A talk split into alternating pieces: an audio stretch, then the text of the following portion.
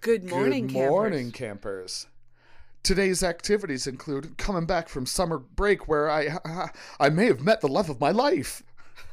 Lunch today will be served at the old malt shop that every town has. And to end the night, we will be Sarah. Oh my God, the the podcast is rising into the sky. Sarah, what's wrong with our podcast? Oh, so many things. So put on your sunscreen, bug spray, and camp uniform as we dive into Grease. Not an actual like vat of. That's my retirement Greece. But, Or the nation state. yes. Nice wives today, Sarah. Damn it, I thought I was going to be the first person to get there. Nice wives today, Sam. I am your camp counselor, Sam, pro bodybuilder in training on this Olympia weekend, and current drag queen. Uh, I am camp counselor Sarah. I had an interest in school, so I think I'm an extra, barely in this film. And we are here to ask Is it camp? We're diving into popular culture of all kinds to loosely identify what makes something camp. We are not here to be the definitive experts on it, but rather just talk about this often overlooked and frankly queer subgenre. So, Grease.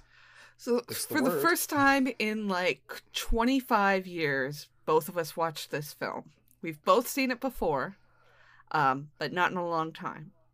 Very long time. What a bunch of assholes! Holy shit. The people in this movie. I hate them all. Uh, Sandy's all right, but yeah, Sandy's okay until she decides smoking's real cool. yeah. Olivia Newton-John and, uh, to my surprise, John Travolta are both very good in this movie. It's just that I hate everyone on screen. Wow, I didn't think you'd come to me with such vitriol. Like I I just came out of the movie going like okay. All right. No, you know, we try we try to see the positive and you know, a lot of times for comedy's sake, it's a lot easier to go, I hated this, this is the worst thing ever made, that sort of thing. And there are there are bright points in this movie. Oh yeah, I think I think there are some genuinely fun and funny things that happen. But I it's not it's not for me. This isn't something that was made for me. No, this is a story about a man named Eugene who is gay and gay bashed routinely at school, who I hope goes on to leave a very lead a very rich and fulfilling life. Yeah, yeah, because the alternative of where that bashing may lead to is uh, too unspeakable to think of. Yeah. So I like to think that Eugene went on and led a much better life than everybody else in this movie. Yeah, they they were all having that collective stroke song at the end where they were just uttering tongues, and Eugene was just sneaking off to find his people somewhere else. Yeah, not not to be too cliche, but Eugene definitely like got a really good job at IBM. Yeah, yeah, okay, all right. So I I programmed this one. This is my fault. Uh, and- I I I am not mad at you for watching this. I think it's really interesting that we came back to this as adults. yeah this this kind of was like a kind of crucible moment for me. I was like you know what?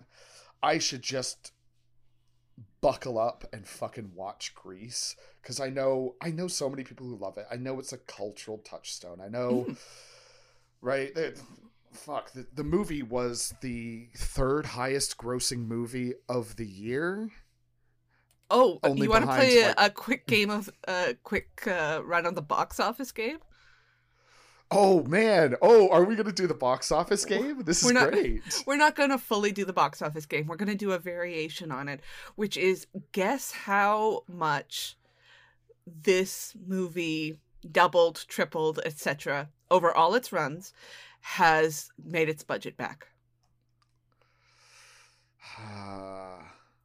it feels wrong to be doing this without Robin here, but I know. let's be naughty. Uh, 15 times? More. 20.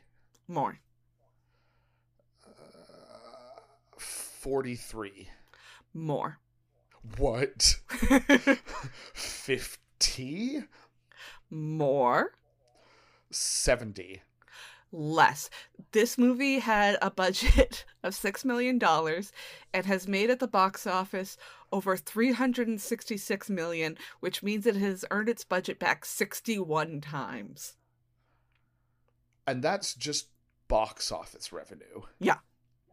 That's not counting, you know, home video and DVD sales and special edition DVD sales and Nope. special Blu-ray edition.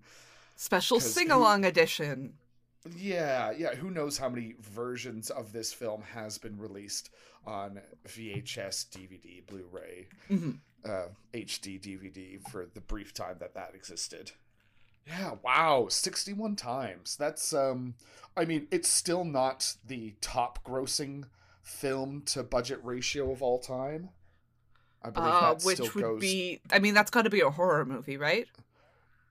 No, I'm, I'm as horrible as this sounds, I'm pretty sure it's Deep Throat. Oh, okay, that makes sense. Yeah, because that was made on a budget of like a thousand bucks. Yeah, yeah. Like no money was put into it, and then it made stu stupid money at the box office. Back when we could actually show pornography as a film. Yeah. For more, For listen to. Karina Longworth, and you must remember this. Okay, cool, interesting, interesting. But yeah, um, this this movie has always been kind of like, I I don't like '50s nostalgia. It creeps me out. It's there. I was thinking about this. It has been done well sometimes, um, but most of the time, yeah, it's awful. Yeah, I think Pleasantville is a very good example of uh, the dismantling of '50s nostalgia. hmm right? Uh, because it's it's no that we we look through it as like the wholesome period of of Americana, and boy howdy, wasn't everything just keen and peachy, and everything was fine? And it's like. Mm, no, no. There's massive amounts of sexism, some ra- racism, you know, xenophobia over here, the fear of the bomb, you know, constant queer phobia, blah blah blah blah blah blah blah. blah. This was all just the white uh, heteronormative sheen that was put on all of media and then the nostalgia of said media from that period and uh, it gives me the icks i don't like going into 50s styles diners because of this Mm, that's interesting. I didn't know that about you. Yeah i, I really don't like 50s styles diner it's just like it's like this is both incredibly tacky Mhm. first off it's it's that wrong level of tacky for me Oh, I love But- that level of tacky. no mm, no it's like I, I could only look at so many pictures of marilyn monroe and elvis Yeah. in one building thank you very much The two of them and James Dean sharing a milkshake. Oh yeah that's right. James dean the guy who made a million films. Hold on a second. I'm getting a news note. He didn't make a million films? What? Yeah no 50s nostalgia has always creeped me out. It's uh so, like my mom will say like no we can't go there. It's a 50s diner and sam doesn't like that. Like okay great. You forget that i don't drink coke but uh you remember that one thing so i guess that's good yeah so i was just like all right i'm gonna face my it's not a fear it's just my my deep uncomfortable squick Mhm. and watch this movie. And, you know, I wasn't given the squicks because, you know, this movie, a lot more adult than I thought it was going to be. oh yeah. Holy shit. uh, but that actually brings us nicely into my background for the episode. Ooh, go for it. hmm We're going to talk about nostalgia. Ooh, the mysterious pain slash pleasure. Hmm. Yeah, yeah. Because I was just like, you know what? Let's let's talk about this thing, and that way we never have to talk about this thing again. Okay, all right. Webster's dictionary. it's derived from the Greek word uh, nostos, which means homecoming, and the Homeric word algos, which means sorrow or despair. Oh, so it's literally like homesick in a different language. Basically, it, well, you know, it's it's two quote unquote different languages Mm. smushed together, right? You know, it's like how some people say, "Yeah, I, I hate homosexuals." It's like why? Because it's using a Greek root and a Roman root in the same word, and that's ridiculous. People say the same thing about television. I hate homosexuals and television, but not for the reason you think. yeah. So the word was first coined in 1688 Mhm. By a medical student, Johann Hofer, who used the word to describe the anxieties displayed by Swiss mercenaries fighting away from home. Oh, I know. It's, it's a little sad. They were like, "Oh, we're out and about in the, this wide world. I miss the, the sloping Alps of, of of Switzerland, and ooh, and those longhorns and and goats. And here I am murdering people. I guess. Yeah. It's weird to think that even back in the 1600s, people were like, "Ah, this bed isn't quite right. I miss the the way the straw would stick in my back from my mattress at home." Yeah, and and, and it's it's. I think this this time specifically would be the kind of time where we are taking note of it. You know, 1688 is because all right, we're we're now moving out of the quote unquote dark ages. We're firmly into the Renaissance. You know, science is being explored more, and on top of it, the world is starting to get connected better, Mhm. right?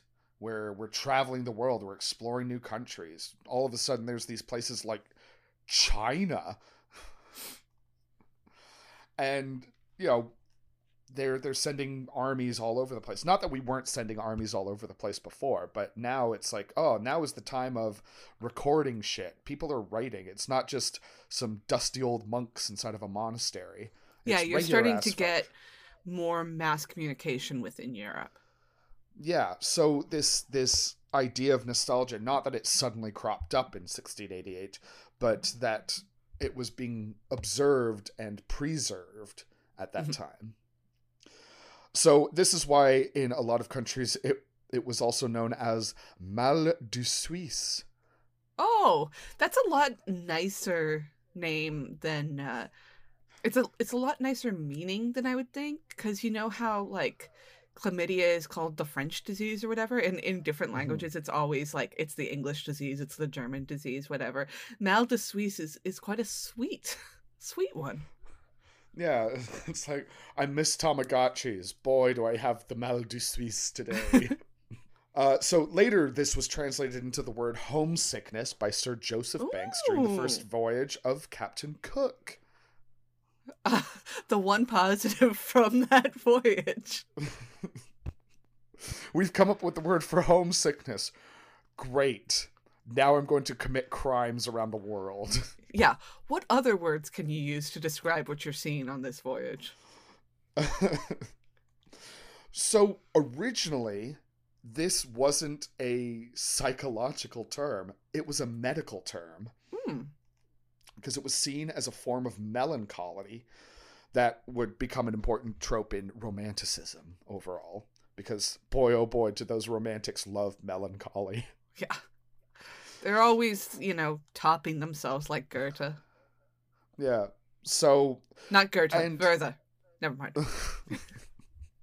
you'd know better than I would. So Uh, Goethe wrote about Werther, who killed himself. This is starting to sound very rural juror. at least they're not experiencing urban fervor.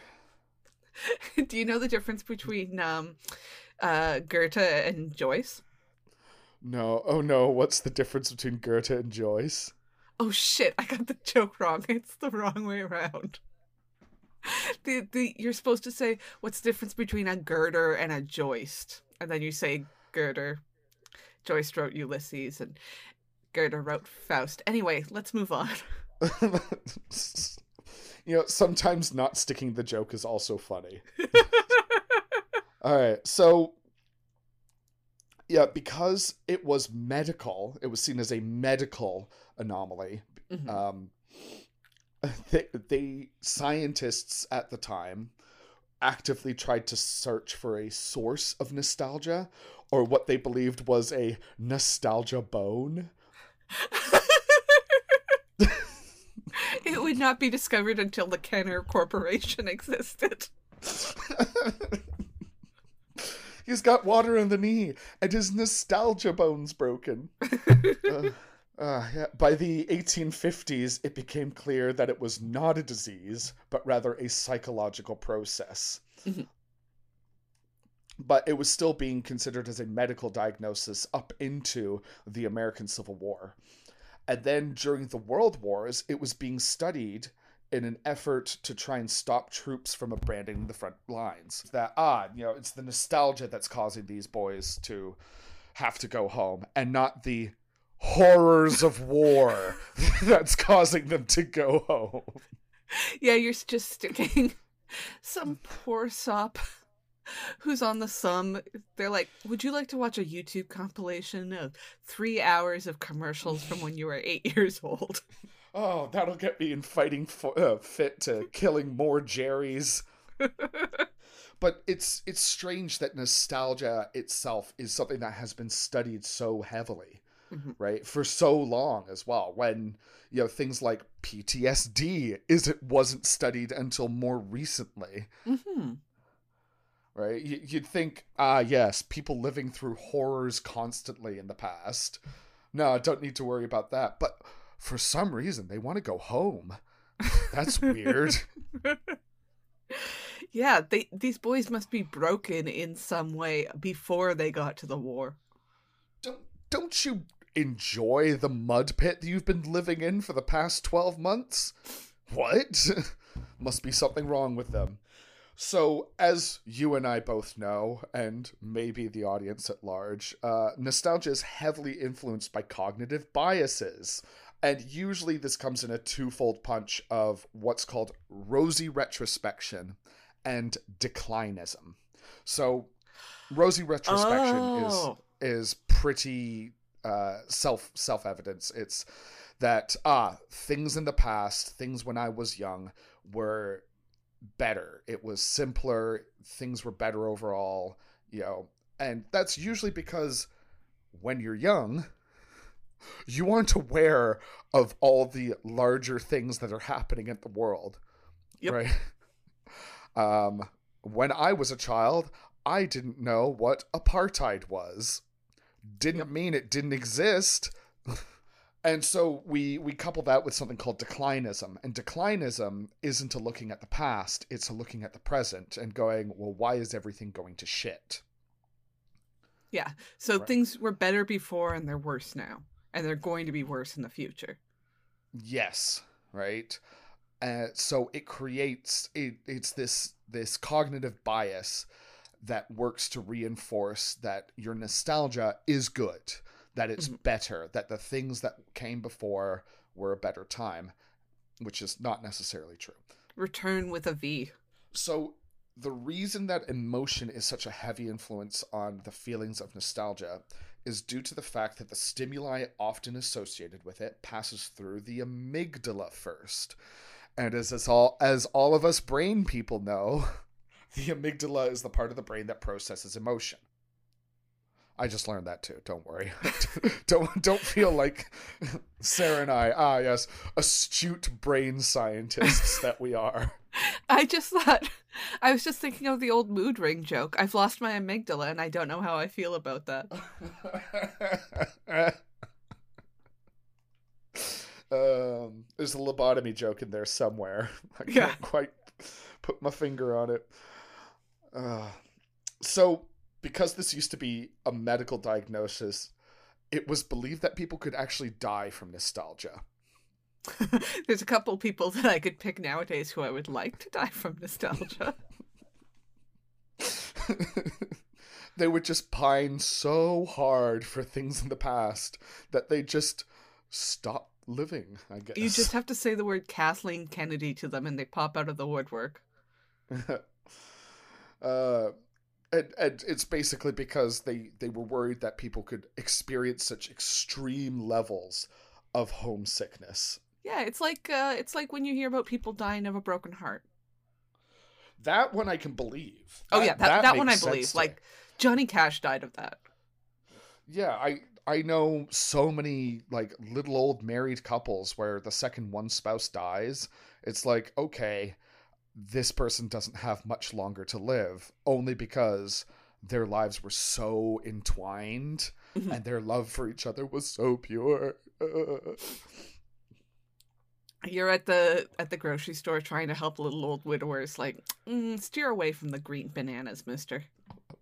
oh no, Sarah. That's the darkest thought I've ever associated with a banana. the doctor would like to have a word with you. And I mean the doctor with a capital T and D. oh no. so currently, nostalgia is seen as an independent and often positive emotion that most people experience. So, in terms of positives, it can, and I'll, I'll, I'll do this list and we can work through it. It can improve mood, Mhm. uh, preserve cultural heritage, create social bonds, provide existential meaning, and enhance positive self regard. So, yeah, in terms of improved mood, like that, that's easy, Yeah. right? Like y- you're feeling a little down in the dumps, and oh, you think of something that from way long ago. It's like, ah, okay, I remember that. You know what? Shit's not so bad after all. Hooray. hmm I enjoyed that thing. I liked Pogs. Boy, howdy, were Pogs a thing. I own so many fucking pogs. I know. I, I can't believe somebody conned us into these cardboard discs. The thing that gets me is the accessories. Like I had the special tubes that you could store your pogs in. I that's the guy I want to be. Oh man, and you know, you wanted the good slammers, and everybody was trying to out slammer each other, and oh god, You will never get broke selling glitter to eight year olds. it's true. It's true. It's true. So yeah, that, that's that's pretty simple, right? Improve mood, preserve cultural heritage. I think this one's really important. I I I like that nostalgia does this kind of thing. Mhm. Now, of course, this can be a double edged sword because Yeah. it can turn around and do pretty horrible, nasty things. But when it's like, you know, um, when when you see little uh, communities of people far outside of what's supposed where their cultural roots are, but they still have their things. Like I, I love, I love that around this time of year, there are billboards around the GTA that are, of course, for for products and services and shit, but who cares? But they're talking about uh this um shit. What's what's the Diwali? Diwali. That's it. Yeah. Thank you. You're I, on the I was thinking that because I saw a Diwali thing in a grocery store the other day. I love seeing that because it's like, cool. First off, it's a break from the Christmas we have to sit through for the two months at the end of every fucking year. But I, I want to see other people's cultures and, and their their holidays and stuff. That that I would love to see what a Diwali uh, celebration would be like. hmm right? And it helps them pre- to preserve it in Canada, an extremely not India country. A country where if you ever of- needed a reason to say it's okay, there's going to be light during the winter. A pretty damn good reason. I um I I have an uncle who's um Ukrainian Orthodox and it's the same thing. It's really amazing to see this community that I didn't I I had never had an entree into before knowing him to see this amazing Ukrainian diaspora. Yeah, and oh man, it's it's beautiful. It's it's lovely, and I love that here in Canada, at least in the areas that I've been to. There's there's so many preserved pockets of of cultural heritage. Mhm. Mm, mm, gives me the the warm fuzzies thinking about it. Uh, creating social bonds. also real easy to talk about. Like you and I, we just talked about Pogs. Yep. hey, we we have a thing in common. You and I could potentially be friends because we both experienced a nostalgic event. hmm Right? I mean that's that goes into the cultural heritage thing, right? Like finds like. You want to find people who celebrate with you. But how easy is it to make friends as adults when it's remember this thing? Ah, yes. I remember said thing. I too enjoyed old thing that no longer exists. Mhm. Uh, provides existential meaning. I mean, that that's up to the user, I guess, at that point. But I But- think we, especially nowadays, with both the positive and negative aspects of uh, nostalgia, we see a lot of people building their identity around nostalgia. Hmm. Yeah, there there is a lot of identity building. I think, I mean, in some of those cases, that is negative. Uh, there are some people, boy howdy, there are some people who really build their identity around a nostalgic thing, and that's it. That's their whole identity, and they are militant as fuck about it. But I think for existential meaning, there can also be times of like, you know what? I'm going through a real rough patch right now, but looking back in the past, I've made it through some real rough patches before. I think I can survive this too. That's that's a bit of an ext- existential meaning to me, Mhm. right? You know, it's millennia of people have somehow fucked and made you. You can certainly make it through the rest of the day Exactly. and enhancing positive self-regard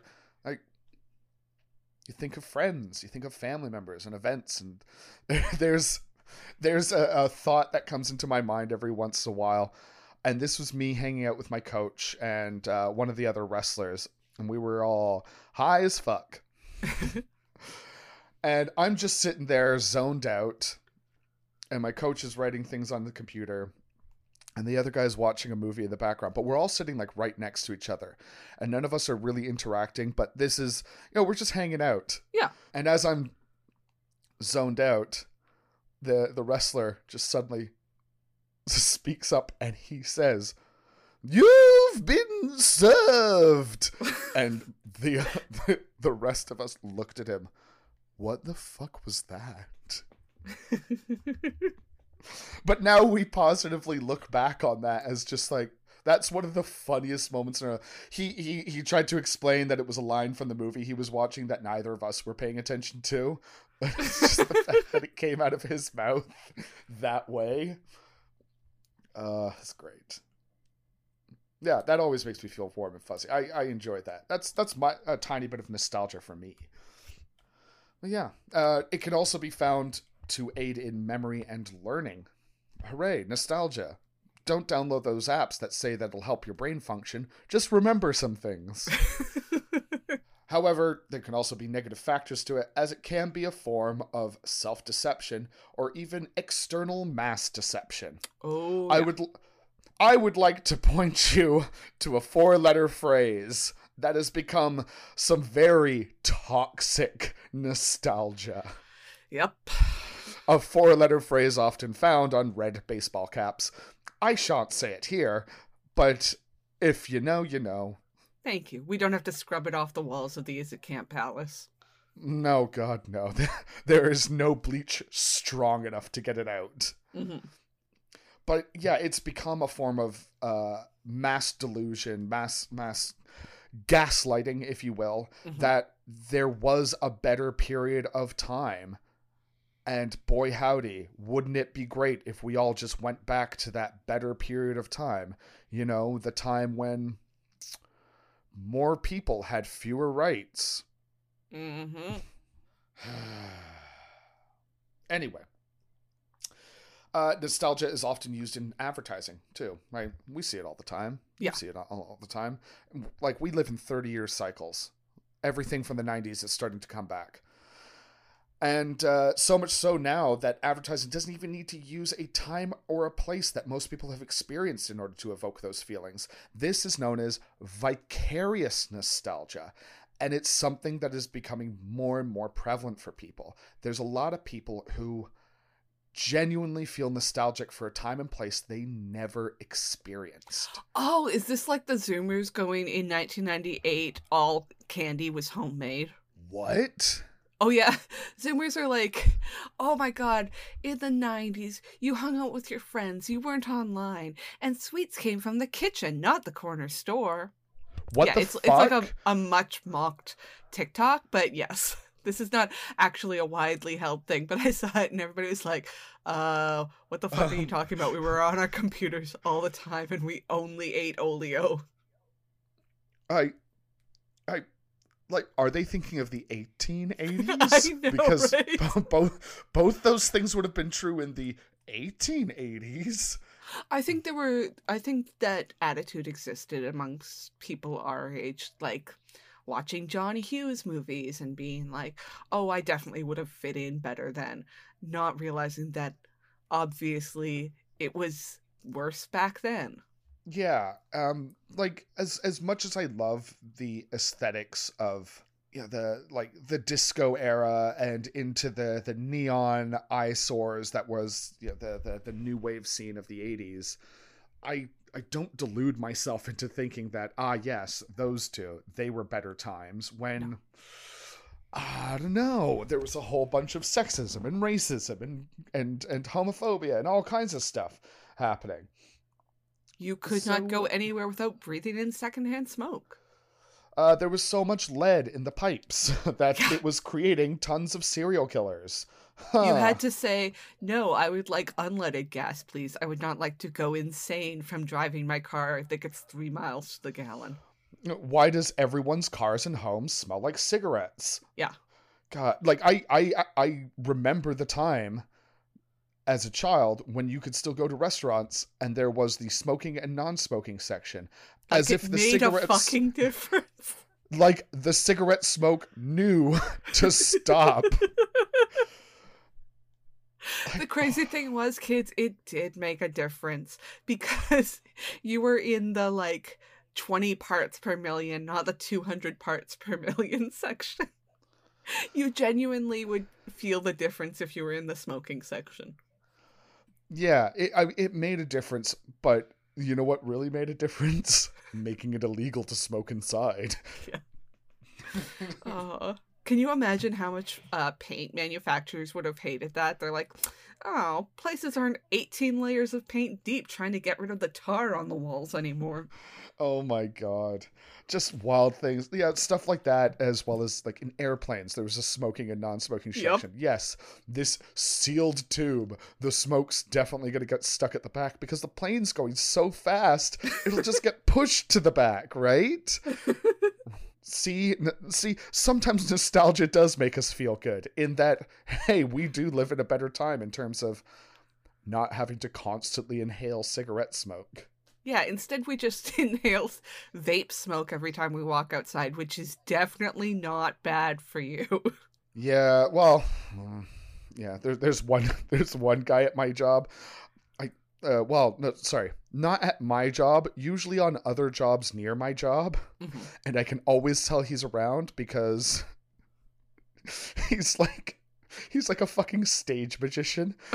His, his entrances and egresses are always with an enormous cloud of cookie scented like a stage no joke. I'm always like, oh fuck, Justin's nearby, and somebody like, why? Why do you know? I'm like, do you smell the scent of sugar cookies in the air? Can you see a fat cloud of cotton? And that's him. You can hear the oompa loompa doompa Oh my god. Oh my god. I could say other things about the man, but uh, boy howdy, won't I won't share them here. Mhm. hmm So yeah, um, nostalgia. I it yeah, it's good. It can be good. It can give you the warm fuzzies, but it can also be a demon that sits inside of your head that you must learn to slay. The past isn't always better. Nope. Nope. No, it it's not. And you know what? You know what's better than the past? A good future. Work to build a better future. How about that? That sounds like a lot of work. I think I'm just going to keep thinking about Alf instead. he ate cats, Sarah. eh, we all gotta eat. he could choose not to eat cats. He wasn't like an obligate carnivore. I'm pretty sure I saw him eating popcorn in an episode. Thank you. Um I'm just gonna say too, like, is Rydell segregated because it you could tell me it was, you could tell me it wasn't, it would make no difference to what we see on screen. God. Oh no, that's a dark thought I didn't think about while watching this either. Because, yeah. uh, hey. Sure is a white movie. Oh boy. Okay, so let's get into it. I.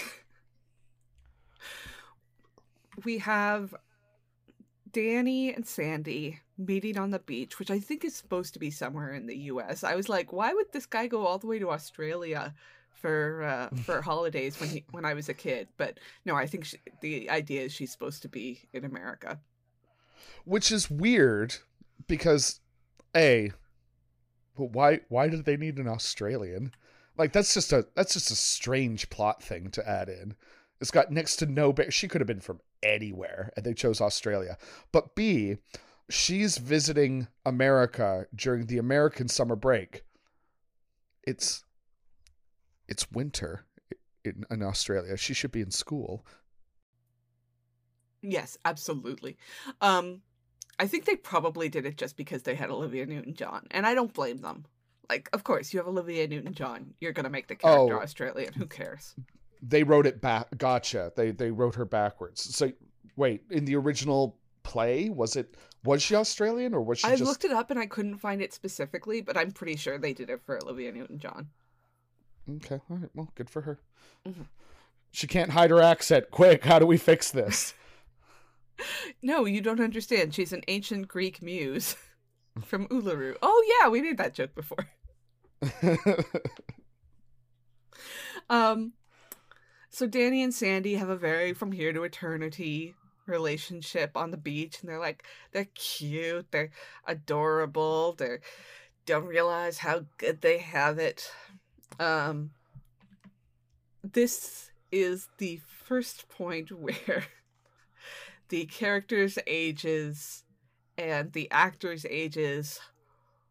Whew. You you can there there's a contrast. There's a compare and contrast if we're in high school English. Mm-hmm. What what do you mean by that? Hmm? I'm saying that the man with uh, visibly balding hairline and five o'clock shadow doesn't read as 16 to me, unfortunately. You sure? You sure about that? uh, but you know, they said that they'll love each other forever, but now she has to go back to Australia, blah blah blah blah. Who cares? Bullshit, bullshit, bullshit. Let's get to the opening animation, uh, where the quality makes Jem and the holograms look like Hayao Miyazaki.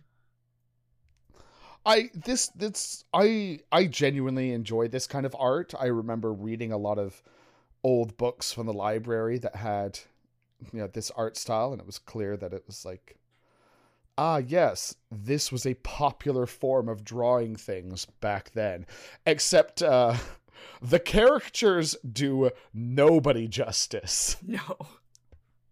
Oh my god. Like the se- the second Stockard Channing's caricature Oof. gets on screen you're looking at it and you just go did this guy hate her? Is that what's going on here I know what you mean about the art style and yeah, like I I always remember like my grade 3 textbooks having this kind of art style and I liked it back then. I just don't like it in animation. I think because mm. the the animation is so choppy. Gotcha.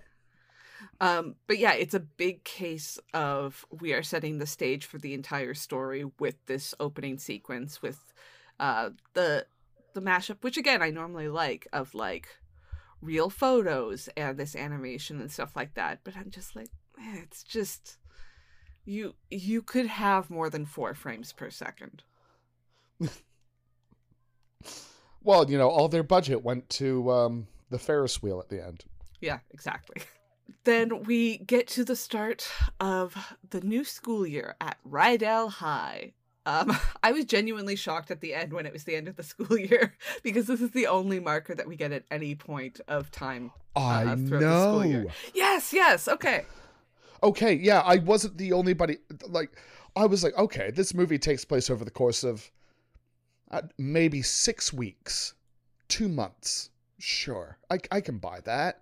Right? We're we're skipping ahead a little bit. Oh, a full year has gone by. What? Yeah. How? Uh, I oh, I have a note here that I skipped about the ages.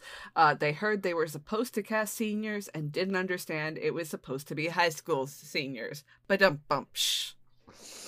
Uh, uh. Well, you know what? It's all the lead that was in the water in the 50s. People aged faster. And Yeah. the cigarette smoke. Yeah, they didn't know about moisturizer back then. Mm-mm. Staying out of the sun.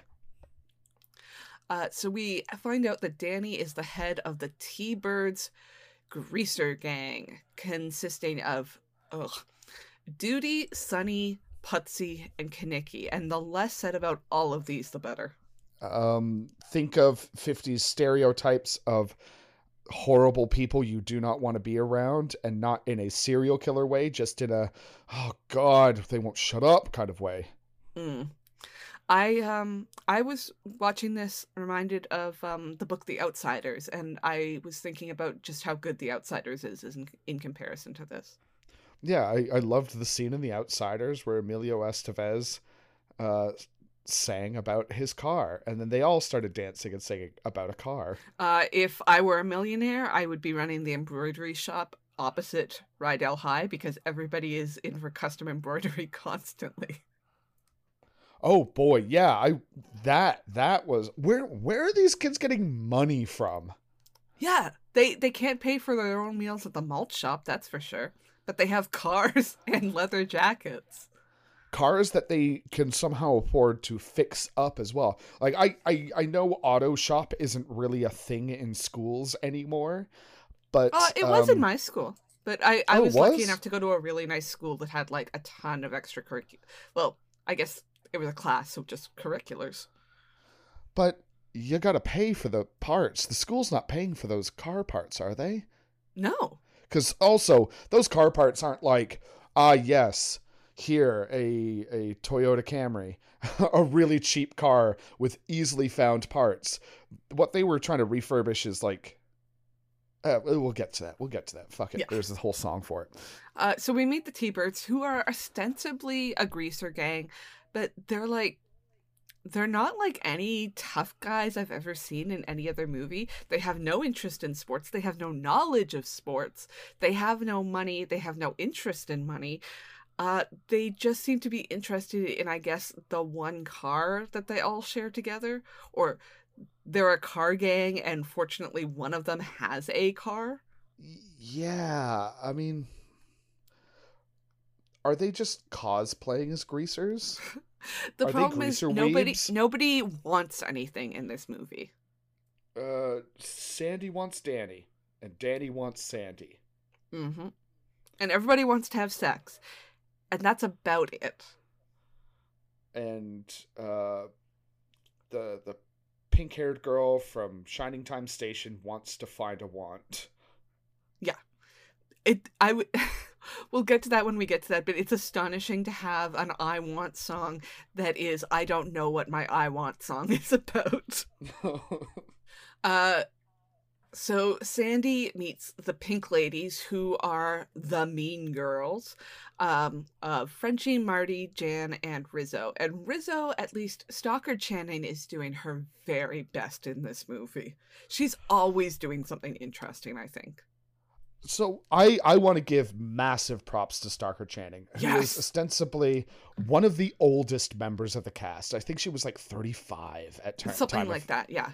Yeah, but she genuinely looks closest to the age that all of these people are supposed to be. So Oh, really? a I, di- I disagree. I uh, oh okay uh, yeah fair fair agree to we can we can do Mhm. that this is this is a place where we can agree to disagree I I genuinely think she she comes across best as as a teenager more so than pretty much most of the other cast, except for maybe Sandy. I think this is where you get the the bonuses of casting much older actors is you get somebody like Stockard Channing who has experience and is giving this real interiority to Rizzo that other characters definitely do not have.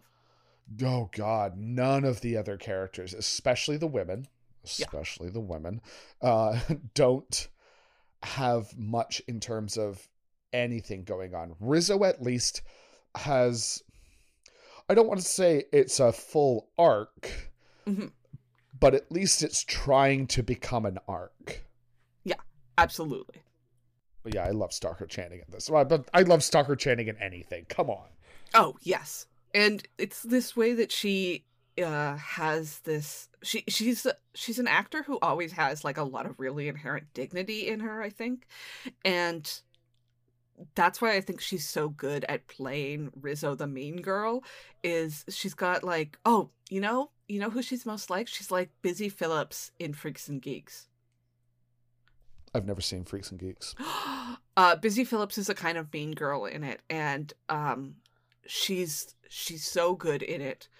Uh but she's also got that like that armor of don't fuck with me that teen girls can have. Mm-hmm. Yeah. That uh Yeah. that yeah. Where Rizzo very rarely says or does anything that's actually cruel, uh, except for that one musical number.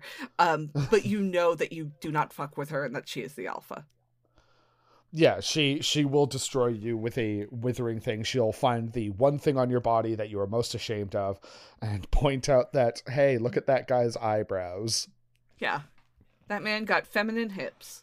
Feminine hips. Uh, so now we get to the song Summer Nights, and I will say this about the songs. The songs in this are pretty good. I think there are I want to say three songs from this I enjoyed. Mhm. The rest of them can jump in a lake. Yeah, the rest of them are sort of like they're all the same song over and over again, it kind of feels like. But goddamn, I like I said, I haven't watched this in 25 years, but I know a bunch of these songs off by heart. Oh yeah, because I think I think the, some of these songs have just entered the that level of cultural zeitgeist, Mhm.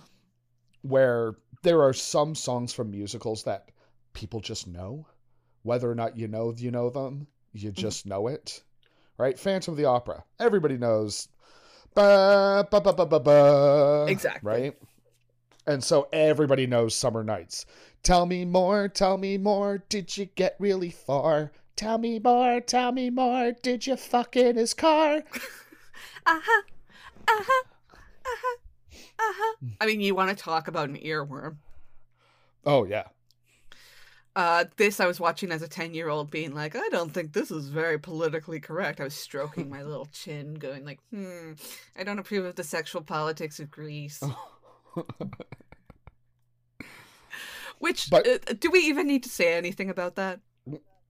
What, the sexual politics of Grease? Yeah, I'm sure we would be the first.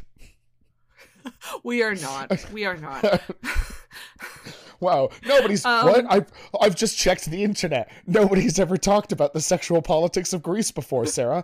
Unmined territory.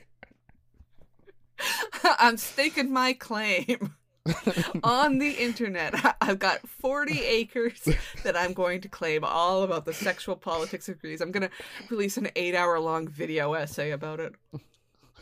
I'm I'm walking up to you in my old timey prospector overalls and my onesie, my big floppy hat. And, hey, Sarah, there be gold in this there discourse.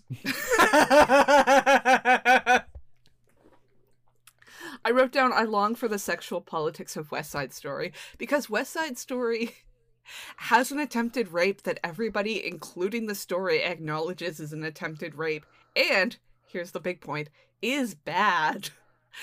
Grease cannot manage to hit those marks. Jeez. Ah.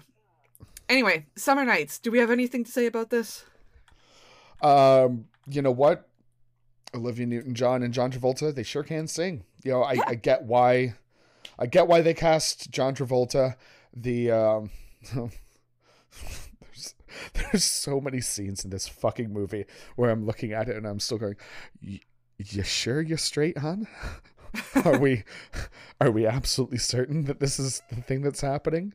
I I I will I will not what he decides to do in terms of whether or not he's out and if he is Yep. or not, totally up to him. But boy howdy, I, I sure hope he lives his truth. Yes. Yes. Um, I will say I hinted at it before, but I am astonished at how good a dancer he is. Like I know that was his claim Oh to fame for several years, but I'm watching this and going like, oh my god, he's really good. Like, why didn't this become his bread and butter? Like, I, I get not wanting to be typecast and stuff, but like we we put him in a musical ten years ago and he didn't get to do this shit. Granted, he was in a Yeah. fat suit, but Yeah.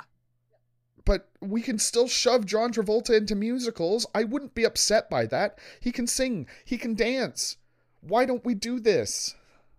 No, we have to have uh, uh, a hundred straight to VOD uh, movies shot in the former Yugoslavia. That makes him a lot more money. just please john come back to the musicals we'll treat you nicely i, I promise Yeah. i really enjoyed you as edna turnblad Yes, he's genuinely good in it. it's it's really good. It's oh oh oh and don't don't even get me started on that movie where he played an autistic guy. Just like oh god damn it. I am not aware of that, and uh, I think I'm gonna choose to not go down that rabbit hole. Maybe maybe I- one night when I'm bored, but uh, I know that I'm- will just set off the uh, the flames on the side of my face. I'm just going to add one more thing on top Okay. of that little thought for you. It's not about the movie. I'm not going to tell you anything that happens in the movie and whatnot because uh, offensive, offensive, offensive. Because I've only seen the first five minutes of it and I was just so like, what? I had to turn it off. But uh, directed by Fred Durst.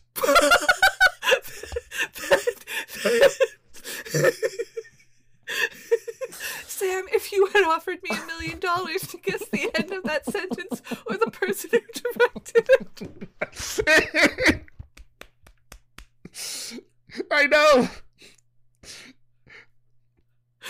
Uh, one Mr. Limp Bizkit himself. Please, Mr. Limp Bizkit lives in Florida. Uh, I was not rolling, rolling, rolling easy to the end of that sentence. Okay. Back to Grease, much as I Back, hate to say it. back to Grease. Uh, so there is a surprisingly fascistic, even by movie pep rally standards, fascistic pep rally. Oh my god. I Like, I they're- didn't know until recently that these are in fact still real. I had to ask my friends when we were watching Friday Night Lights together, and they're like, "Oh yeah, it's totally normal." No, it is not. they're they're burning effigies. Uh Sandy somehow in the in the 2 days since starting school has become a cheerleader. hmm Because they saw her ponytail and they're like, "You're in." You're in or you're in way over your head. Yeah. Uh, so Sandy's now a cheerleader. She's absolutely adorable. Yeah, she's she's not great. She's she's trying. She's trying her best. Yeah. Um, but she meets Tom here. He's a jock. He's very boring. He's he's. They could have just had a Ken doll here, like Superstar, the Karen Carpenter movie. Just have a Ken doll in this scene. Yeah. I don't th- does he have lines? If he does, they're not important. Good for him.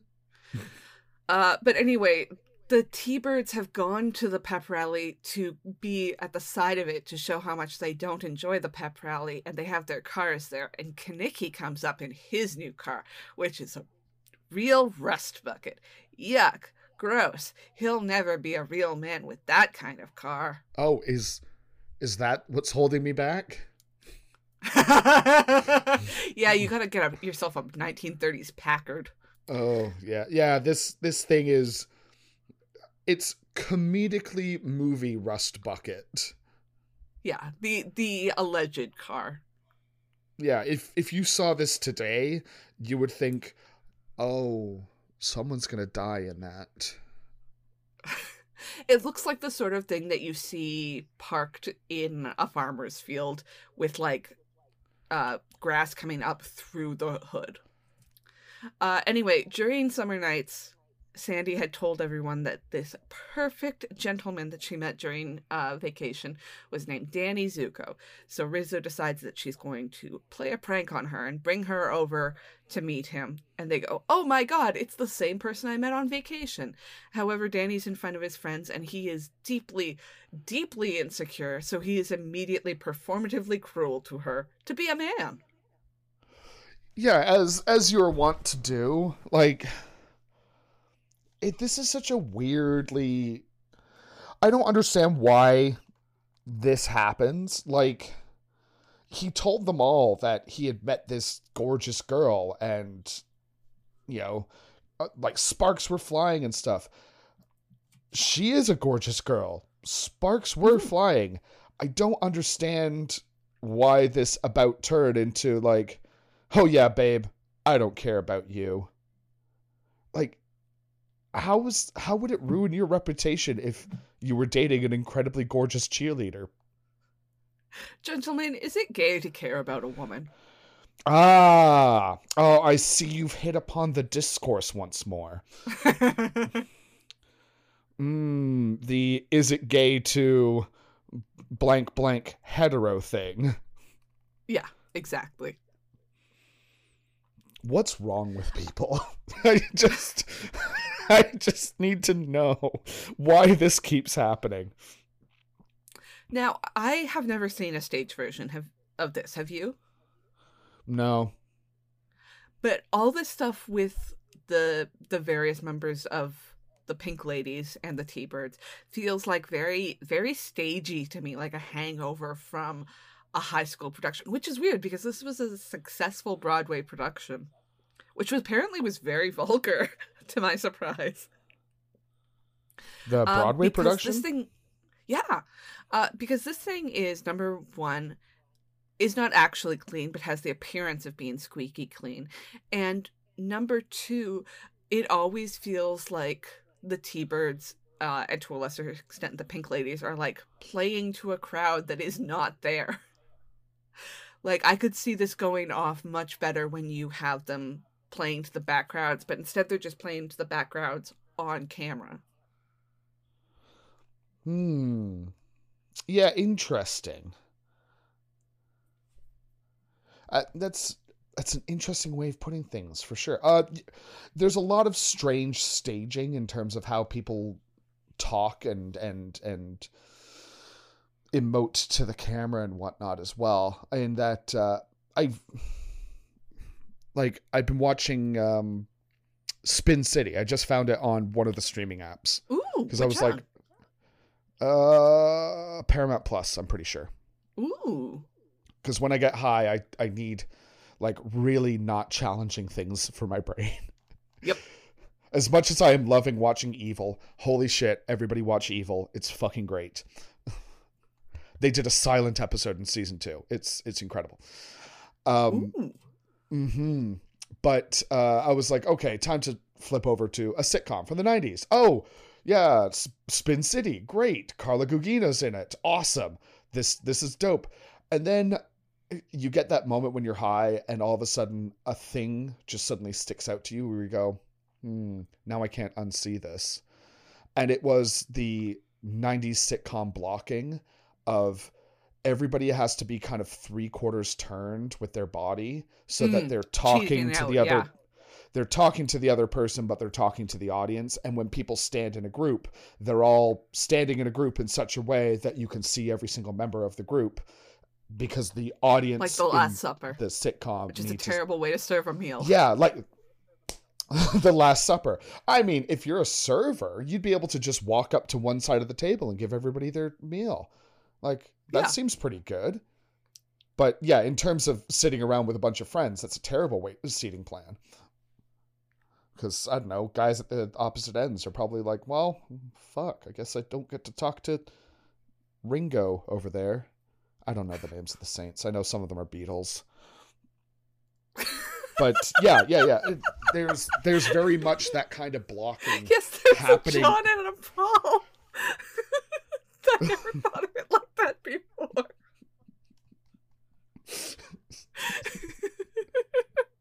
Yeah, you Sorry, know, go on. This is cracking me up. the, the, the the Beatles apostles Venn diagram. Pass the loaves and the fishes. Oh, that's not Liverpudlian at all. That's kind of Welsh. Jesus wept.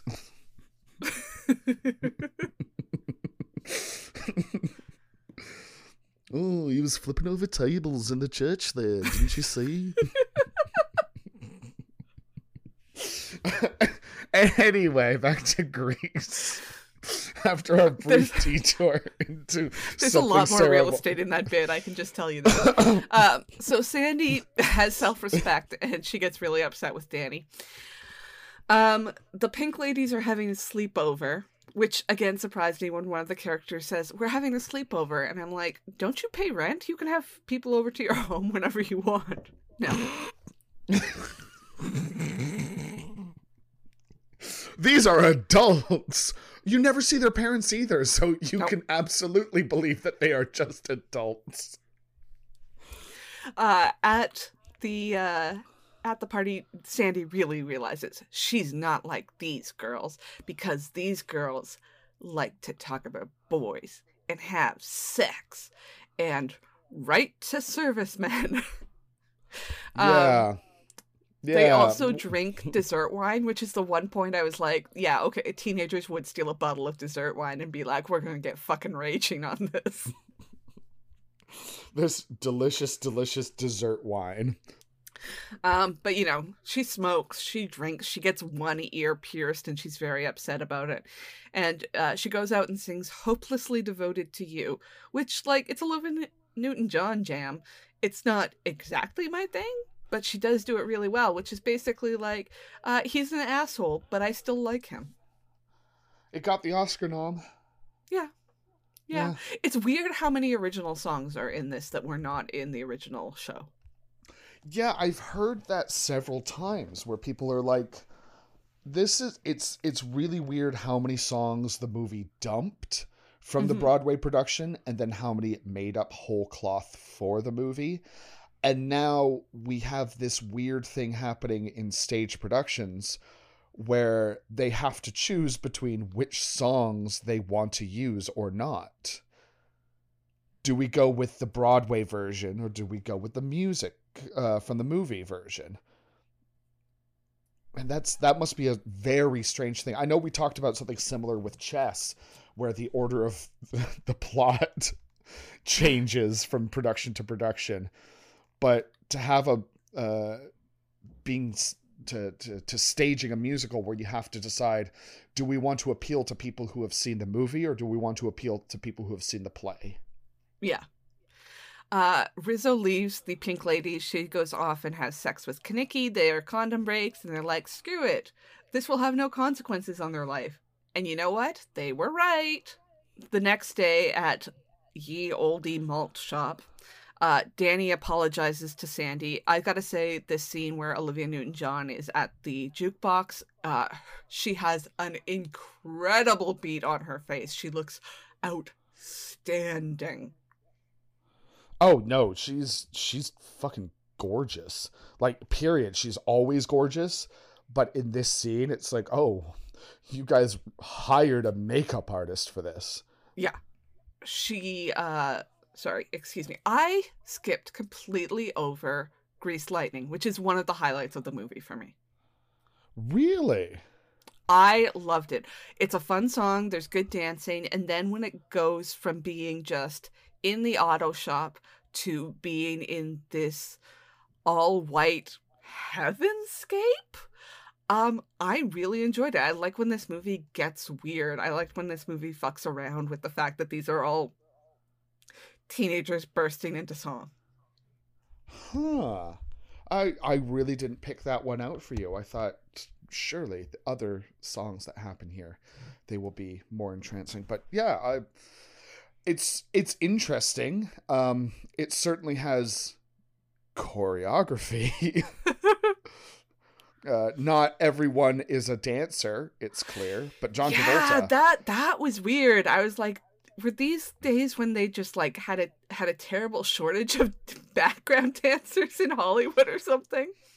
Yeah, like it's clear that the other guys who make up the T-Birds uh, were hired for a reason that I don't know. I know some of the Pink Ladies are from the Broadway run, so I've got to think some of the Totally T-Birds are as well. I'm I'm totally fine with the Pink Ladies. The T-Birds, on the other hand, y'all are 37. Yeah. With a mortgage, three kids, and a wife. None of Yeah. you can really dance. Some of you can sing. You're not teenagers. no. Why why are, why are you here? Like I can clearly see your t-shirt that says uh, you know, rock band on it. And you're asking How do you do, T- fellow greasers? Yeah. Just like, uh. Anyway, one of the things that I did learn about this scene Uh huh. hmm I don't know. I think I listened to a podcast and somebody mentioned it. So there's a point in this song where John Travolta rubs his junk with a bunch of uh, cellophane. Mhm. Right? Yeah, he's like he's like sort of dancing around the car as if he's going to wrap it in cellophane. Yeah. So there's a whole reason behind this. Mm. Okay. the cellophane was added into the movie because at the time not not contemporary to the movie contemporary to the time period uh, there was this general belief that if you couldn't get a condom you could just wrap your junk in cellophane and that would work just Oh, that's as such well a terrible idea. oh, oh oh it was it was an absolutely terrible idea it's 100% uh, not good Yeah. yeah Mm. god oh i can't even imagine the discomfort of trying to do that Oh. wrapping anything in cellophane period is a, is a hard enough task trying, Yeah. but trying to maintain an erection while wrapping it in cellophane is beyond me anyway so the the the director and the props person threw in this role of cellophane to be like here it's like a John visual Travol- pun. yeah have have john travolta dance with this but uh because we know the censors are going to to like really be scrutinizing this movie right? Mhm. because it's all about teens and sex uh we don't want john travolta to do anything sexual with it right? Don't even allude to the fact that the cellophane was used as a prophylactic kind of thing or whatever and just have it there to be the visual pun as you said. Well john travolta thought it'd be real fucking funny to rub his junk with it and uh, the, the cut made it into the movie and nobody said any anything to the wiser with it so yeah that's why uh big roll of cellophane is a pretty risque thing in that that movie I also think the way this scene is set and like the deliberate weirdness of it reminds me of other musicals from around that time. Like it specifically reminds me of um oh, why can I not remember this? A Little Shop of Horrors. Um so it could just be that it's like making me think of a better movie. because it's also that nostalgia throwback thing. oh god i love little shop of horrors that that one actually does it for me Menken and Ashman, baby. Nothing but hits. it's it's super super weird that it's a song that constantly says they're gonna make girls come cream Yeah. I, I think that's the one where you're watching this movie and you're like, wait, the what? 11 year olds watch this? Danny apologizes to Sandy and he's going to win her back by becoming a jock like Tom. And we learn that PE was not invented until the 1980s, I guess, because this man has never seen, played, or heard of a sport in his life. I did very much enjoy this uh, small montage. I did. I thought this was funny. It was good character b- building for a character that up until this point I knew was just a douche. this this scene actually endeared me somewhat towards Danny because like at, when you see all these things happen like the the coach is trying to throw him into all these different sports and see what he what happens and uh boy howdy does Danny have a problem with uh, anger management and playing with others and authority in general. So this boy's fin- never been in gym class once. he, he's never interacted with another person in a non-violent way apparently. Yes. And then finally the the coach getting to the place of like, okay, all right. So clearly baseball's not working because I thought you liking to hit things would mean you'd hit balls really well, but then you tried to beat guys up. Maybe let's try wrestling. Oh no, that's that's also not the way we wrestle. Shit, fuck, damn. Um, what if you did a solo sport like cross country running, a sport where you don't need to touch anyone? This this thread will now be dropped until the end of the movie when it becomes very important. Apparently, why? Why? Just like, like, oh my god, writing people. This is how you write things. oh. So, so they oh. go out on a date, but he is, of course, terrified of all of his friends, and the friends crash the date, and Sandy storms off. Um, surprise, surprise. Yeah.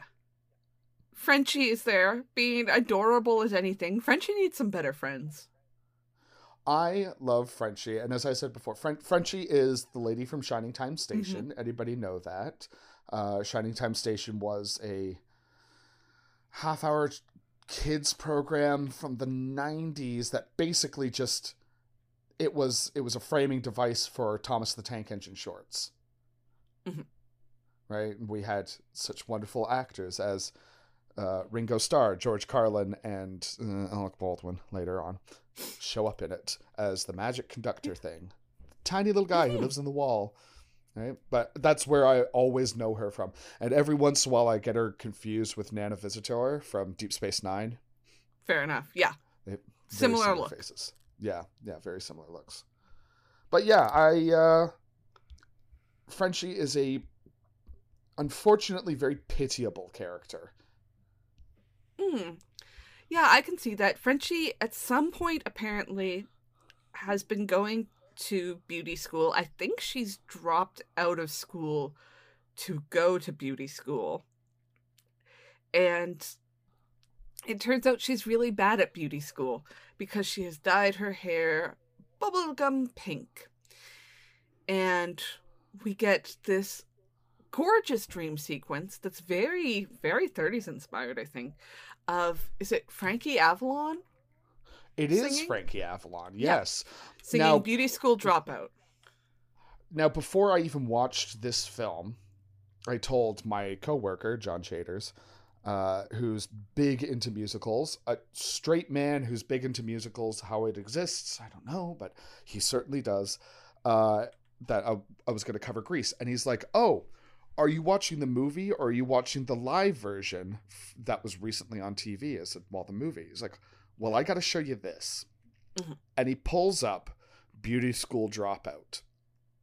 Not to say, you know, poo poo to this scene, but the scene he showed me blew this scene out of the fucking water. I will send Ooh. it to you. Uh, because, first off, Frenchie is being played by none other than Canadian Enchantress Carly Rae Jepsen. Love her. Love her. She's sweet. And also age appropriate, I guess, for putting her in it, because mm-hmm. she's also like 37. Yeah. But uh, instead of Frankie Avalon, because I'm pretty sure they can't get Frankie Avalon to sing this song again for a live version, uh, they got Boyz II Men.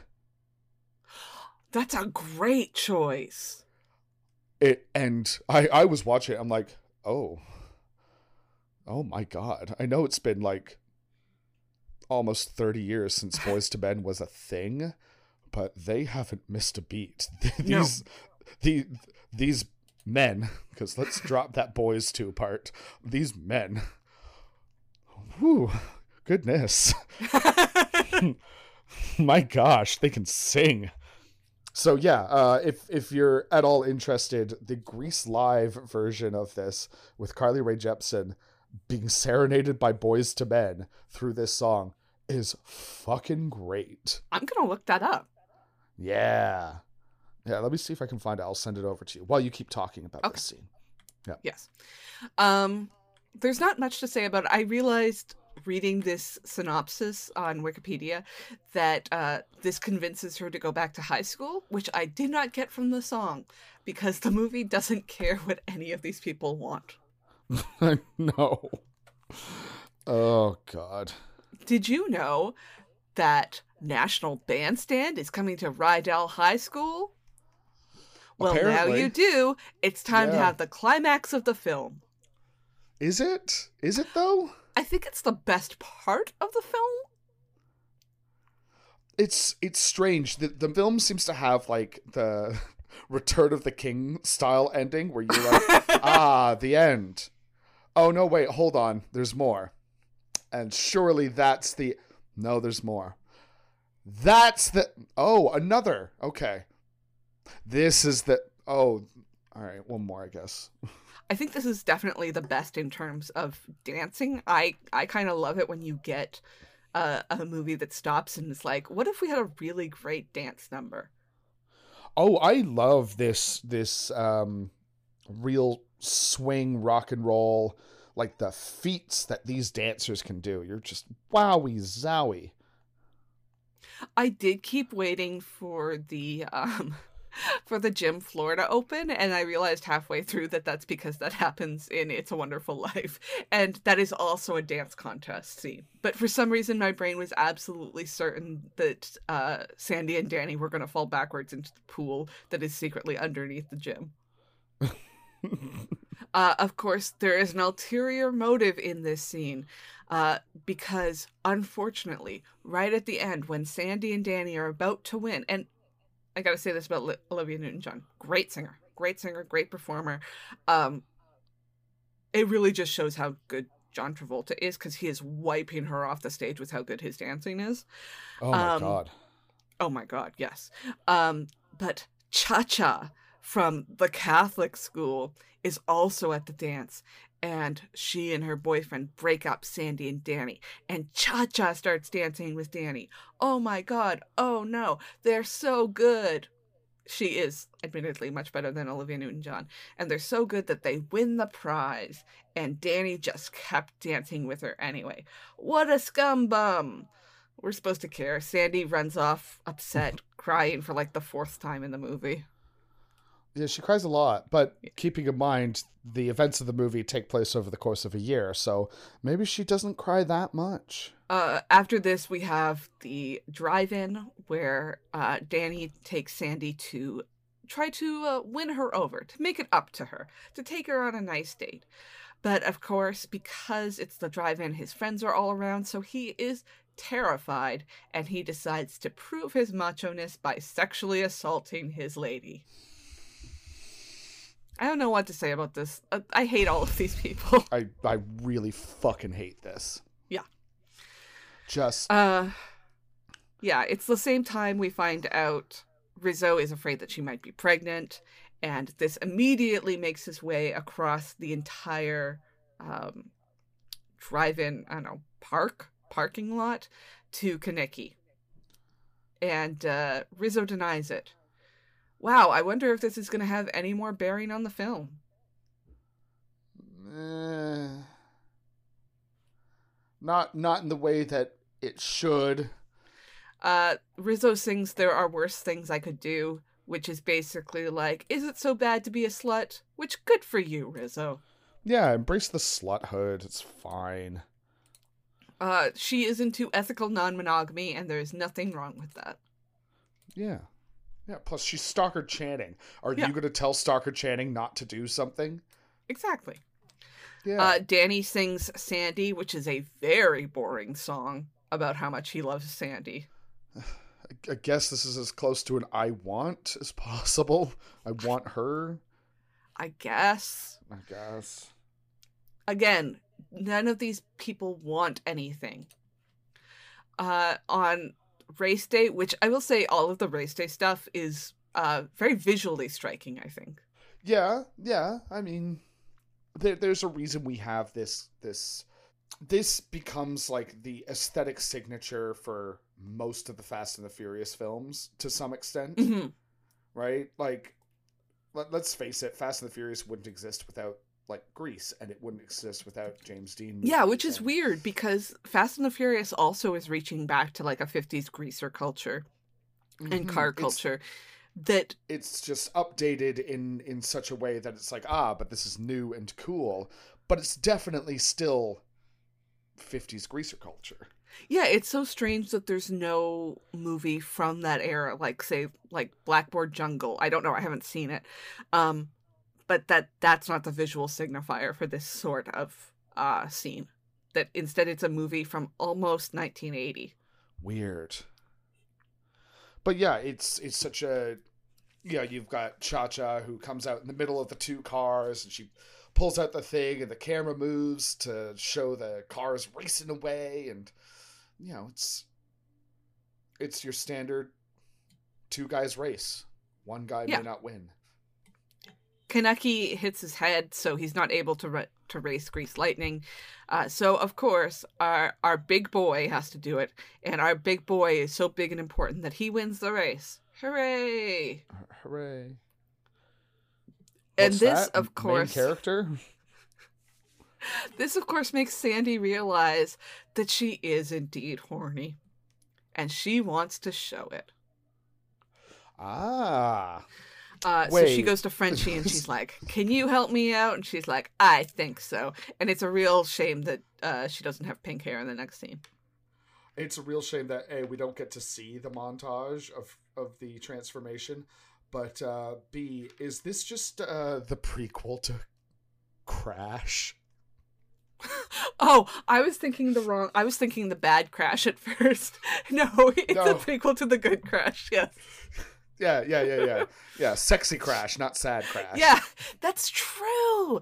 That's true because she's like looking on from afar as he's celebrating his victory, and she's like, "Now I know. Now I know that that's the man for me." Now I definitely want to cause accidents. uh, what I would give to see Holly Hunter in a Crash prequel dressed as Sandy. Don't de-age her. Use Holly Hunter now. yes, please. Uh, so at the last day of school, to both of our surprise, yay, Yep. they've all graduated. Who cares? Somehow. None of these people won anything. Uh, there is a carnival. You know that traditional graduation carnival next to the school. Mm-hmm. Rizzo discovers that she is not pregnant. Hooray. Yay. Uh Kenickie and Rizzo, I think, are supposed to be like our hero and Claudio. They're our secondary uh, love interests, but who the fuck cares? Yeah. Rizzo's gonna get away from them all and go to uh, a very nice school where she's gonna meet Martin Sheen. Oh, that would be great. I'd love Yeah. that. Yeah, Yeah, and she becomes First Lady of the United States. exactly. Ah, I like that head headcanon. Let's go with that. Let's go with that. Where she has, oh yeah, and that character's also a doctor. Like Rizzo, Rizzo goes on to live a life. Mm-hmm. She influences policy and makes the United States a better place. Exactly, and she almost gets her husband impeached. Ooh, I forgot about that plot line. hmm Um, so now we get to uh the discourse again because Sandy and Danny meet up and he's a letterman. What? He got a letter for running track? Again, this is an American thing that I don't understand. I I don't get it either, but apparently he ran track. At some point during this uh, school year? the, the the movie the plot of Grease is so uninterested in the lives of its own characters Yeah. wild It's funny because like we never had anything like that at high school. Um, at university, you could get like a very nice leather jacket with like a, a patch on it that said your major, but you had to pay like four hundred dollars for it. It was simply oh, just absolutely stupid people who paid for it could have it. it's not an it's not an achievement. yeah c- congratulations on getting your ba in oh music theory mm, maybe you should have saved that money honey yeah, that's a good point. All the people I saw wearing those were usually engineering students. hmm. Uh, so and their money. yeah, Danny Danny is a sports guy now, and Sandy's a greaser. She's a sexy lady with big hair, and she's smoking a cigarette. How about it, stud? You know what they say: the higher the hair, the closer to God. Um, yeah, there's there's been enough said about the politics of this scene and uh changing and whatnot, but to to change, these characters would have had a personality to begin with. Sarah. Sarah. I'm not trying to be mean. It's just they're not leaving anything there for me. Which, I mean, okay, yeah. So we do the the the. um, Uh, you're the one that I want song, which you know, catchy, catchy as fuck. Um, wonderful, back and forth, a lot of dancing. You're the one that I want. You're the one that I want. Who who who. and this this is where I think the the choreography fails a little bit again. Like it it it, it gets big sometimes. Like the choreography gets really good in some places, Mhm. and then it kind of just fizzles out because we just have Danny and Sandy wanting each other. Ooh ooh ooh. You can watch one of those great anatomy of a scene breakdowns um, on YouTube with the director of this film, where he goes through the "You're the one that I want" scene, and basically they didn't have an ending, so they were like, "Okay, let's. We've got this song. Um, we need to make it visually interesting. That's why they bring in the carnival so that they can go through all of these different pieces of equipment and make it visually interesting." Um, but knowing that, like this was not a story beat that they were hitting makes it make a lot of sense and also that they, they were doing this kind of on the day Uh, okay. All right. Yeah. And then we get to the most baffling music number of the whole movie. remember songs from the 50s guys they came out yesterday but we people in the 50s are nostalgic about them now I I genuinely think music about other periods of music fucking suck. I just like you know, Bryan Adams, Summer of 69. I hate that song. Um uh god, that that that song give me that old style rock and roll. Hate that song. Like songs that are saying, ugh, music now sucks. Remember when music used to be real good? Here's a song about how music used to be real good. It's like, no, shut the fuck up and just make music, you dumbass.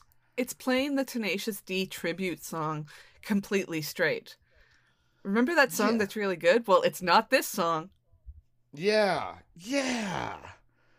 Yeah, at least Tenacious D understands how funny that is. yeah But um this this song it feels like a gas leak happened on the set. and you're suddenly like I know they're speaking English. I know I recognize the words. I, just don't I- understand the syntax. I heard the words "we go together like," and then gas leak happened. Shamalemon Kook kook, walla blah blah blah blah, schmink ma blah bleep shoop shkloop. And I'm like, what? oh, the- you you sing you perform it beautifully. I'm pretty sure I got like either 90% of those words correct or 10% of those words correct. And frankly, I don't need to know which end I'm on. it's it it also it's just a it's a slightly infuriating song cuz you're sitting there and they're all like, "Oh, we're all going to be best friends forever, right? Me and all my high school pals, best friends forever. Forever and ever and ever." And I'm like, "No." You fools. You foolish fools. If only they'd had like an an Animal House style ending where it was like Danny Zuko was killed two years later in Korea. I was thinking the exact same thing. I'm like, some of you are going to die in a war soon. Uh, not to be a bummer like that, but just Yeah. like, the the reality of the past is also sitting there quietly saying, "Hmm, "Yes." Uh yeah, what what uh an uninspired movie. It's so weird that this came out during a time when the movie musical was dead and was and became so successful. I have to believe it's because there weren't many other options, but it's so weird this came out in 1978. Like this is made during New Hollywood. yeah, and it's not not just made and came out, but also was incredibly successful. As you said, made 61 times its budget. It's just like I don't know. Maybe maybe we really are too gay to function for Grease, but I I do like some of the songs. I I've listened to you. I've had "You're the One That I Want" on my playlists like since I was in high school. Um, but there's there's an SNL bit about uh, the girl you wish you hadn't stopped you hadn't started talking to at the party, uh, where she all she says is things like, "But like, and why?" and like, "Don't." And that's my reaction to Grease. I don't know what to do with this movie. just it's not for me.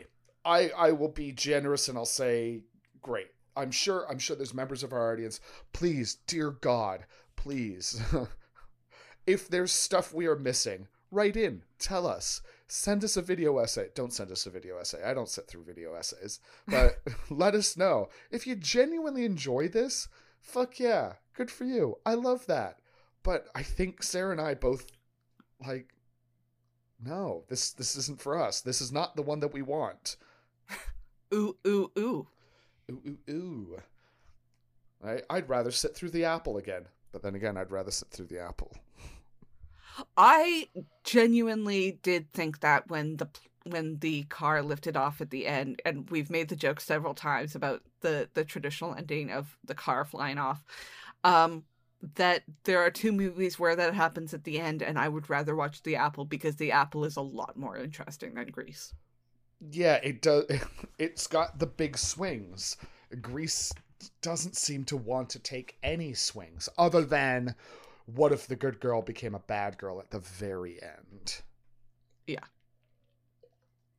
Which, like, Olivia Newton John looks very beautiful in that scene. And I know that that's a big part of why that scene has such a sticking point. But, like, Olivia Newton John's always beautiful. This is not some, oh my god, she took off her glasses and, and her overalls. She's been classically beautiful the entire time.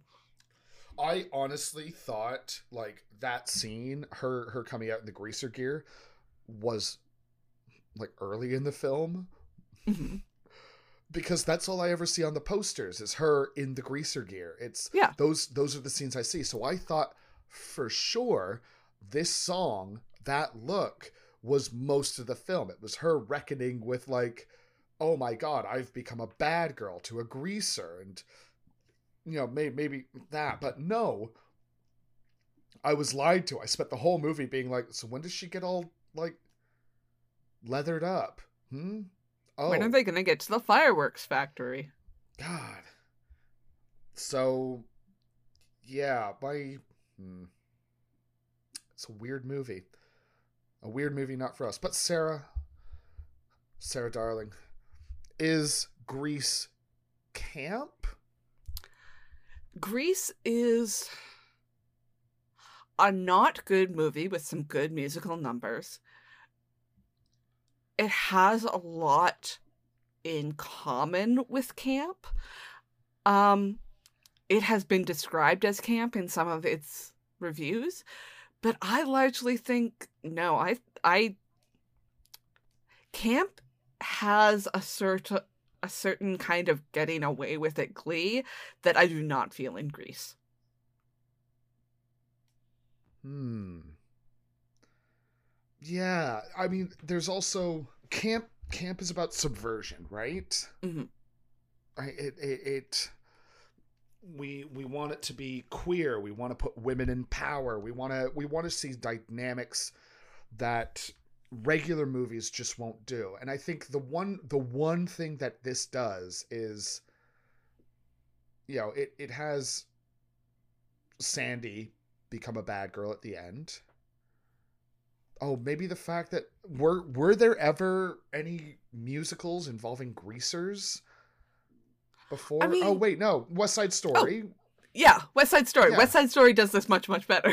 much much better. So why can't Grease stick the landing that West Side Story is somehow pulling off? Is it because West Side Story is so dramatic? I think it's just because West Side Story is good. Like West Side Story treats its characters as characters, right? yeah, it it treats them with uh respect and they all do want at least one, usually more than one thing. yeah he- he wants to fall in love they want to get away they they want to get out of this situation they want to save the building they want you know all these things you know the racism and the, the class divides and all kinds of stuff and this movie sits there and goes like rizzo might be pregnant does she Nope, want she's anything not. from that eh, Yeah, Just watch West Side Story instead, guys. It's it's so much better than this.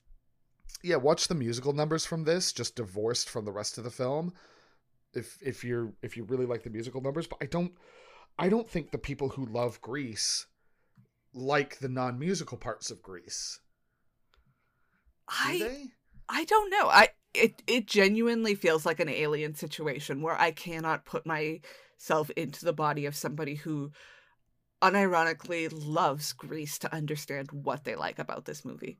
And again, we are not trying to yuck anyone's yum. If you love this movie, please, please do not let us ruin it for you. Um, but no, I I I do not see what the culture at large sees in this movie. yeah it's just it's a deeply unserious film it's not a silly film it's just unserious hmm And Right. uh give tell me something. Tell me that you're you're making this movie for a reason, even if it's just to make me laugh, to give me nostalgia, anything like that. Please, just make the whole movie dancing. do we dare try grease 2 then I think we do. I think that uh we can only go up from here. All right, all right, all right. So, how about that? Next year, next season four, we will tackle Grease two, and then I'm uh, excited. yeah, and then I, I know there was also the the TV show that came out this year that has been scrubbed from almost every network. yeah, uh Pink Ladies. I heard good things about it. Oh, that's that's interesting because I heard next to nothing other than people going like, "Why the fuck are you scrubbing this show off?" Yeah. Apparently, it did very well in terms of its viewership, but you know, you know how it is. Womp womp. Womp womp. but yeah, I would Uh, say so that's this is not a recommend from either of us if you've never seen it before. Yeah, I think this is probably out of everything we've ever covered, this is the one that we could recommend the least. It's just not even interesting enough to be like, uh, something, something. Yeah. We we can't find a weird take on Grease. Uh, number one, the most interesting thing about it has been talked to death. And uh, and number two, like I don't want to spend more time on this movie. All right, then let's move on. Let's talk about next week. Yes. So thank you for joining us today on our exploration of Grease. Please subscribe on your podcaster of choice, leave a star rating and review where you can, because it always helps us to find new people who may not know what their camp favorite is. Yes, and next week we'll be putting up the decorations because it is holiday month. And by holiday we mean non-denominational, you know. You know, that end of the year, warm fuzzies, smell of cookies, yada yada yada. And we're going to start the holiday month off with Grumpy Cat's Worst Christmas Ever, Starring Aubrey Plaza. starring Aubrey Plaza. Yeah, Uh, this is Rest in this is peace, Grumpy Cat. Rest in peace, Grumpy Cat. Uh, an entire movie made around the fact that a cat was born with a, a uh, genetic defect that made him look grumpy. I um I remember people talking about this at the time, and particularly Aubrey Plaza being in it, being like, "Is this secretly genius?" And then I never followed up on it. Um, so I feel like this is the opportunity to, to do that. This this is stuck in my head like um the Kristen Wiig Will Ferrell Lifetime movie that we watched, and hopefully we get more interesting results from that. Who knows? I will be able to talk about I don't know, um, feline birth defects, maybe. Who knows? Uh, yeah, I, I remember. also I I I do appreciate the the idea of let's smash everything. Eh, eh, There is nothing that exists that cannot be turned into a Christmas special. I mean, Aubrey Plaza is pleasant to look at, and uh, I like her in things. hmm Yeah. She's the grumpy cat of people. Yeah, she kind of is. Because we enjoy her despite her grumpiness, unlike other people who are just grumpy and we don't enjoy them. Yeah. Um, so Mhm. hopefully this works out better than the last time we tried to cover a, a lifetime style movie. Yeah, we're we're playing some real Russian roulette here with uh, with our choices, where we're going. We like th- this isn't our mystery month. That's not for another few months yet. But uh, boy, howdy, did we uh, load up the gun in a strange way. Mhm. Anyway, until next week when we talk about a apparently the worst Christmas ever, you, our audience, our listeners, our campers, can continue the discussion on our Twitter, our Bluesky, and Instagram at all of the same handles. I am at Rhys Indigo, R H Y S, spelled the Welsh way. And I am at Sour Citrus Lady. You can follow the pod on at Is It Camp Pod. Until next week, wait an hour before swimming, watch out for snakes, and stay camp. Bye.